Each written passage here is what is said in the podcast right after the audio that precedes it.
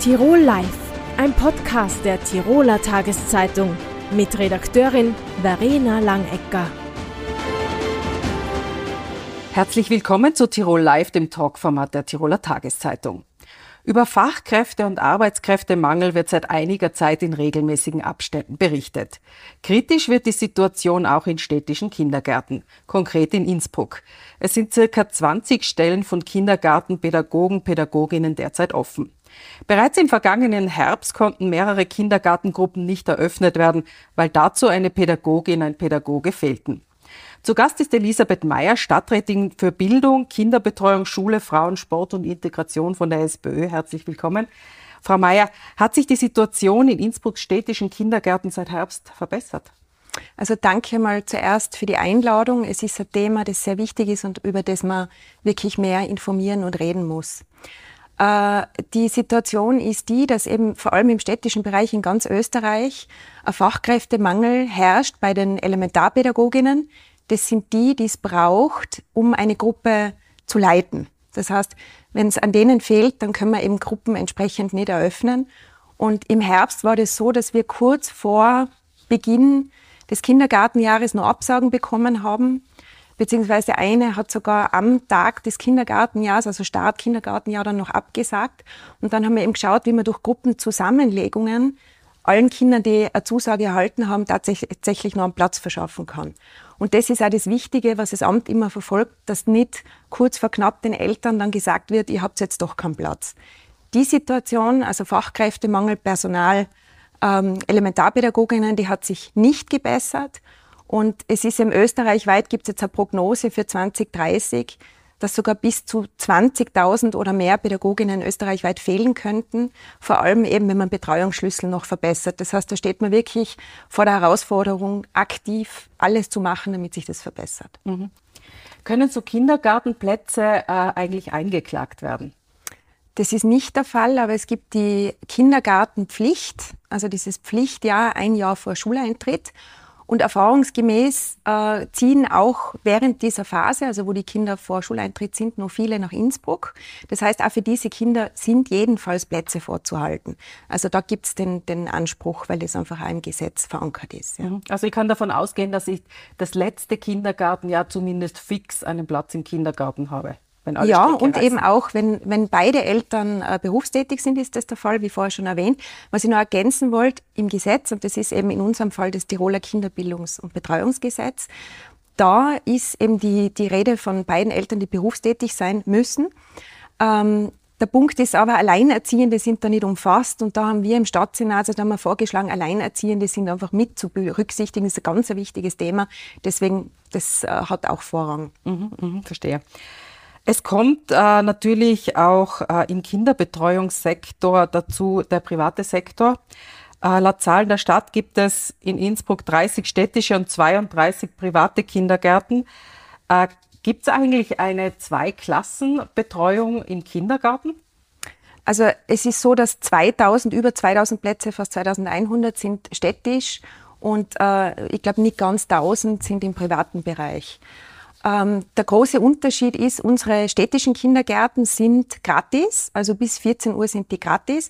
Und wenn man jetzt merkt, die Teuerung kommt noch dazu, natürlich wechseln dann oder wollen auch viele Eltern für ihre Kinder wechseln in einen städtischen Kindergarten, weil das einfach, wir haben immer gesagt, ganzjährig, ganztägig gratis. Und das ist natürlich für Familien mit der Teuerung umso wichtiger. Ähm, was die Qualitätsunterschiede betrifft, ähm, ich muss ehrlich sagen, es gibt ein sehr gutes in, in Tirol Gesetz, was die Gruppenanzahl, also Kinder pro Gruppe definiert und auch den Personalschlüssel. Also die Gruppen, die wir haben, sind sehr gut ausgestattet mit Personal. Das ist immer wichtig. Nur, ich sage, da geht immer noch mehr. Ähm, unsere Kindergärten sind, ich muss ehrlich sagen, ich würde mein Kind, ich habe leider keine, äh, in einen städtischen Kindergarten geben. Es sind hervorragend geführte Häuser es ist fast überall das offene pädagogische Konzept, also ein moderner, wunderbarer Ansatz und äh, finde ich großartig. Also das ist wirklich eine tolle Qualität, die wir da haben. Mhm. Äh, es wird ja oft über unterschiedliche Bildungschancen von Kindern gesprochen. Diese eben hängen ja stark vom familiären Background ab, äh, auch vom Geld. Sind die städtischen Kindergärten, die günstiger sind, also gleich gut oder schlechter äh, als die privaten Kindergärten? Äh, was Ausstattung, Personal und Öffnungszeiten betrifft? Also ähm, uns, wie, wie gesagt, äh, uns ist schon bekannt, dass manche einen katholischen Kindergarten wollen oder einen speziellen Montessori-Ansatz oder wie immer. Und das ist dann der Vorteil auch der privaten. Aber wir merken so stark jetzt auch Stadtteilen Hungerburg, Igels, Kranebitten, die Zufriedenheit mit den städtischen Kindergärten ist sehr, sehr hoch. Und es wird dort wirklich sehr gute Arbeit geleistet. Es fließen ja Montessori-Methoden und so weiter auch in den städtischen Kindergärten ein. Mhm. Ähm, Sie starten jetzt eine Offensive, um interessierte Kindergartenassistentinnen, Assistenten zu qualifizieren und damit die Kindergärten zu entlasten. Was ist da geplant genau? Ja, wir haben das gestern gerade im Gemeinderat beschlossen. Ähm, da geht es darum, dass unsere eigenen Assistentinnen, die in einem städtischen Kindergarten arbeiten, sich weiter qualifizieren können. Und äh, woran scheitert es oft, wenn sie es wollen? Das ist eine finanzielle und eine zeitliche Frage. Und da hat das Amt ein Konzept mit der BAföG-Kettenbrücke ausgearbeitet, dass das eben berufsbegleitend möglich ist. Heißt, ein Teil der Arbeitszeit wird auch angerechnet für den Kursbesuch, fürs Kollegbesuch und man kann die, die, die berufliche Tätigkeit in einem städtischen Kindergarten auch eben als Praxis anrechnen lassen. Wir übernehmen auch das Schulgeld, das da fällig ist. Also wir haben einfach da versucht, ein Paket zu schnüren, dass wir unser Personal bilden und auch weiter qualifizieren können, weil eben, wie gesagt, das ist ganz wichtig, dass wir eben auch Elementarpädagoginnen haben, die Gruppen führen können, weil sonst können wir sie nicht eröffnen. Wir hoffen übrigens aber, dass sich sehr viele jetzt doch noch bewerben und bei der Stadt Innsbruck dann im Herbst anfangen, weil jede Pädagogin mehr bedeutet, dass wir mehr Plätze ab Herbst bereitstellen können. Mhm. Was ist denn dann das Ziel dieser Offensive? Mehr Personal, mehr Kinderbetreuungseinrichtungen? Gibt es da irgendeine Zahl, die Sie äh, erreichen wollen?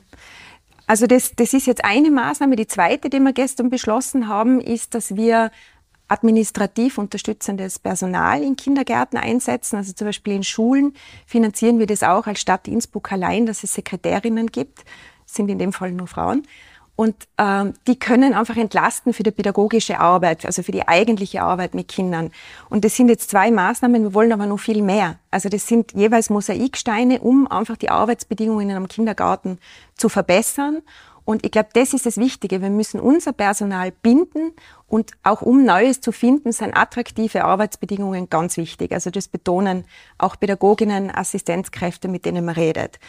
Zurück zum Ziel. Was ist das Ziel? Einfach alle Register zu ziehen, die wir können, um die Rahmenbedingungen zu verbessern und eben um das wieder attraktiver zu machen. Bezahlung ist auch ein Thema übrigens. Mhm. Ja, wie wie geht es da weiter? Ja, eben da sind Geld? wir, da gibt's äh, sozusagen ein, ein Innsbrucker Vertragsbedienstetengesetz, das ist auch ans Land geknüpft. Aber ich habe jetzt gerade einen Antrag eingebracht, dass wir eben mehr bezahlen können in diesen äh, Bereichen, weil Wertschätzung ist wichtig, aber die muss sich immer ausdrücken in unterschiedlichen Verbesserungen. Und da wollen wir einfach ein Zeichen setzen. Mhm. Abschließend noch eine Frage zur derzeit laufenden Mitgliederbefragung in der SPÖ. Sie sind äh, im Team äh, von Andreas Babler, dem Bürgermeister von Dreiskirchen. Warum? Ja, im Team. Äh, also ich gebe jetzt da keine Wahlempfehlungen oder sowas ab, aber es ist überall bekannt, dass ich Sympathien für Andreas Babler habe. Äh, er hat mich damals auch angerufen und hat gesagt, du, ich überlege mir zu kandidieren. Ich habe gesagt, Andi, mach's. Ich habe mir immer gewünscht, dass du in die Bundespolitik gehst. Ja, ich glaube, das ist klar. Ich glaube, er hat den Ansatz, dass er viele mitnimmt und dass es wirklich so eine Bewegung von unten wieder ist, also wo man wirklich das Gefühl hat, da mobilisiert er und wir reden jetzt wieder über Arbeitsbedingungen, über Arbeitszeitverkürzung, über bessere Bezahlung und so weiter. Finde ich ganz toll, dass man sozusagen da die Bewegung auch spürt, die mitreißt. Frau Mayer, vielen Dank für das Gespräch. Danke. Kommende Woche beginnt in Tirol die Matura. Zugelassen sind rund 3500 Schülerinnen und Schüler. Junge Menschen, die in den vergangenen drei Jahren einige Umorganisationen ihres Schul-, Lern- und Lebensalltags erleben mussten. Durch die Corona-Pandemie ab März 2020 mussten sie sehr viel zu Hause und an Computern lernen. Dann, mit Ende der Pandemie bzw. des Umgangs mit dem Virus, konnten sie wieder zurück in die Schule. Herzlich willkommen, Julius Rasp, Landesschulsprecher der berufsbildenden höheren Schulen. Sie besuchen die Hack Telfs. Wie haben Sie selbst die Zeit der Pandemie erlebt? Ja, zunächst einmal vielen Dank für die Einladung. Also ja, die Corona-Pandemie war gerade für uns Junge, kann man schon sagen, eine Zeit des Verzichts keine Festeln, kein Vereinsalltag. ähm, sozialer Abstand und sehr wenig äh, Möglichkeit zur Freizeitgestaltung. Und ich glaube, niemand weint dieser Zeit hinterher. Wir sind froh, dass es vorbei ist. Für viele war es natürlich eine äh, Herausforderung, sozusagen das alles ähm, überwinden zu können und mit diesen ähm, Problemen zu hantieren im Alltag. Ähm, das sieht man ja auch gerade, wenn man sich anschaut, wie viele Leute oder wie viele Jugendliche gerade auch mit psychischen Problemen eben ähm, zu kämpfen haben. Aber ich glaube, dass ähm, die Mehrheit einfach ausgelaucht und eben sozusagen außer Atem war und genervt auch von dem Thema. Und wie es dann jetzt eben zurück zur Normalität ging, hat dann auch die Besserung wieder stark zugenommen. Mhm. Äh, Sie haben es schon angesprochen. Psychiaterinnen und Psychiater schlagen Alarm, die psychische Gesundheit von Kindern und Jugendlichen sei in Gefahr. Dazu gibt es natürlich auch Studien. Ähm, haben Sie da Erfahrungswerte? Wie geht es Ihnen selbst und Ihren Schulkolleginnen? Haben Sie da was mitbekommen? Also ich bin sehr gut durch die Pandemie eben sozusagen psychologisch äh, durchgekommen. Also ähm, man auch in meinem näheren Umfeld, man hat sich durchgekämpft sozusagen, weil man hat eh keine andere Wahl gehabt. Aber es stimmt, dass eben gerade, wenn man zum Beispiel jetzt eben Familien anschaut, äh, wo man jetzt nicht den Luxus hat, dass jeder ein, jedes Kind ein einzelnes Zimmer hat und die dann einfach über den Lockdown alle zusammen daheim aufeinander picken, wenn man so sagen kann, ähm, dann sind es sicher auf jeden Fall Herausforderungen. Dann auch das Homeschooling, also ähm, auch der Verlust von einem geregelten Tagesablauf, der ist für Jugendliche, gerade auch für äh, Kinder, wenn es darum geht, äh, Volksschule und eben Unterstufe, ist das auf jeden Fall etwas, ähm, wo man dagegenhalten muss und wo man auf jeden Fall Lösungen und Unterstützung bieten muss. Ähm, Im psychologischen Sinne und den ganzen, äh, in der Infrastruktur ist, ist jetzt sehr, sehr viel passiert. Ähm, wenn wir uns die Medaille Corona anschauen, dann gibt es auch immer noch eine andere Seite. Und zwar, dass eben auch dieses Thema viel medialer äh, mehr hochgespielt wird oder besser gesagt bekannter wurde und dass auch gesellschaftlich äh, die Akzeptanz und das Bewusstsein sozusagen viel stärker geworden ist. Ähm, man konzentriert, äh, konzentriert sich jetzt darauf, eben sozusagen die ähm, Schulsozialarbeiter auszubauen. Man bekommt jetzt viel mehr Geld und Fördermittel sozusagen für die Schulpsychologinnen und Schulpsychologen, dass die einfach flächendeckend eine bessere Infrastruktur für uns Schülerinnen und Schüler in Tirol garantieren können. Mhm, mh. Ein weiterer Stressfaktor naht eben, wie gesagt, kommende Woche startet die Matura. Ja. Von einigen äh, Klassen- und Schülervertreterinnen österreichweit äh, wurde ja im Vorfeld schon verlautbart, dass, äh, dass es schön wäre, wenn es weniger Prüfungsstoffe und längere Arbeitszeiten bei den schriftlichen Maturaterminen geben würde, ähnlich wie mit den Abschlussjahren 19, 19, 20 und 2021, also während Corona. Wie stehen Sie denn zu dieser Thematik? Also ich bin klar der Meinung, wir müssen zurück in die Normalität. Wir müssen schauen, dass äh, wir wieder auf das Niveau von der Matura eben zur Vor-Corona-Zeit und das alles kommen. Es gibt auch, gerade wie Sie gesagt haben, Forderungen eben zur mündlichen äh, freiwilligen Matura, also zur freiwilligen mündlichen Matura. Und da muss ich sagen, das ist überhaupt nicht so. Ähm, wie gesagt, ähm, wir müssen diese Leistung erbringen, wir können diese Leistung auch erbringen, weil gerade wenn wir uns letztes Jahr anschauen, da war ja die mündliche Matura auch schon wieder verpflichtend. Und wenn wir uns nachher die Ergebnisse anschauen, die Durchfliegerquote und das Ganze oder die also nicht genügend gehabt haben, die war jetzt nicht wirklich erschreckend viel höher als jetzt zum Beispiel in den Jahren vor Corona. Also die Normalität hat sich schon wieder eingependelt. Ähm, ich weiß auch nicht wirklich die, die Sinnhaftigkeit dahinter, ob ich jetzt sechs oder sieben Stunden für Matura eben Zeit habe. Also ich bin der Überzeugung, wir müssen zurück zur Normalität. Ähm, wir sind in einer Leistungsgesellschaft. Wir müssen dann auch im Arbeitsleben reden können, uns präsentieren können. Ich finde, dass die mündliche Matura die allerwichtigste Matura ist oder besser gesagt die, die uns Schülerinnen und Schülern entweder im Studiengang oder dann in der Arbeitswelt am meisten etwas bringt, sich präsentieren zu können, reden zu können. Das braucht jeder Mensch, sei es im Verein, noch in der Arbeit, noch im Studio. Also das braucht jeder. Und ähm, da muss ich sagen, zurück zur Normalität ist das Wichtigste. Ähm, aber man hat jetzt eh schon auch eine andere Erleichterung, einen Kompromiss eben mit der Berechnung der Jahresnote gefunden. Mhm, genau das äh, wollte ich gerade fragen. Genau. Äh, die Jahresnote wird eingerechnet in die Matura-Note. War zum Beispiel zu meiner Zeit auch nicht so. Also da hat man dann ganz, plötzlich ganz super Matura-Noten gehabt. Ähm, wie finden Sie das? Ich finde das sehr, sehr wichtig und ich finde, dass das wirklich auch äh, die Matura deutlich fairer macht. Weil ähm, man hat jeden Tag eine andere Leistungs, äh, Leistungserbringungsmäßige. Ähm, ich bin nicht jeden Tag gleich gut drauf ähm, und deswegen ist es auch richtig wichtig, dass eben diese Jahresnote mit einfließt.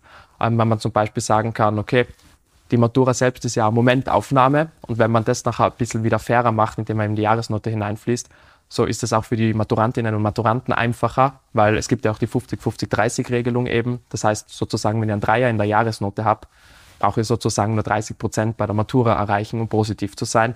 Das ist auch eine Erleichterung, die ich gut finde, weil wir haben, ich will jetzt gar nicht leugnen, dass wir Stoff verloren haben in der Corona-Pandemie. Das ist absolut so. Ähm, aber ich glaube, da hat man wirklich äh, einen sehr, sehr guten Kompromiss gefunden, dass die Matura wirtschaftlich uns auf äh, die Arbeitswelt eben und auf das spätere Erwachsenenleben vorbereitet.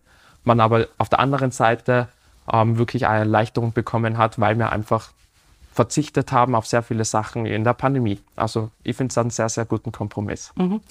Sie sind Schülervertreter. Wie ja. sehen Sie denn Ihre Position? Werden Sie gehört? Können Sie da wirklich mitreden bei diesen Entscheidungen und etwas verändern? Also ich bin jetzt schon ähm, das zweite Jahr in der Landesschülerinnenvertretung Tirol und ich muss sagen, wir haben auf jeden Fall etwas weiterbringen können. Das Bildungssystem ist äh, ein sehr komplexes System. Kein Thema betrifft immer nur eine Gruppe, sondern wenn wir Schülerinnen und Schüler etwas verbessern wollen, nachher müssen wir uns auch mit den Lehrervertretern, mit den Elternvertretern, mit der Politik und auch mit der Schulleitungen äh, zusammensetzen und schauen, dass es da den perfekten Kompromiss geht. Ähm, ich muss sagen, wir haben in Österreich und gerade auch in Tirol wirklich ähm, eines der demokratischsten und äh, fairsten und einflussreichsten Schülervertretungssysteme, die es in Europa gibt. Ähm, es gibt wenige, ähm, die so viel Einfluss, also wenig Schülerinnen und Schüler, Nationalitäten eben, die so viel Einfluss haben, sozusagen, wie wir eben als Österreich europaweit gesehen. Und auch in der Zusammenarbeit mit der Politik, also gerade in der Zusammenarbeit mit der Frau Hageleben, mit der neuen Landesrätin.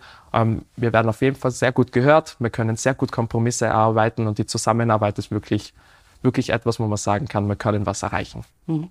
Sie selbst maturieren jetzt genau. dann auch. Äh, wie schaut's aus? Sind Sie überall super durch oder gibt es irgendwelche Problemfächer? Also ich glaube, am meisten Respekt habe ich, wie die Mehrheit, glaube ich, der Maturantinnen und Maturanten vor der Mathematik-Matura.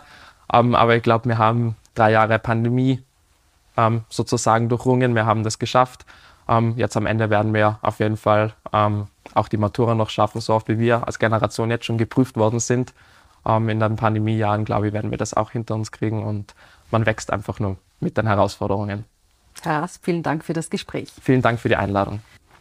Das war Tirol Live. Die Gespräche mit unseren Gästen sind wie immer nachzulesen in der Tiroler Tageszeitung, nachzusehen auf tt.com und nachzuhören im Tirol Live Podcast. Tirol Live, ein Podcast der Tiroler Tageszeitung.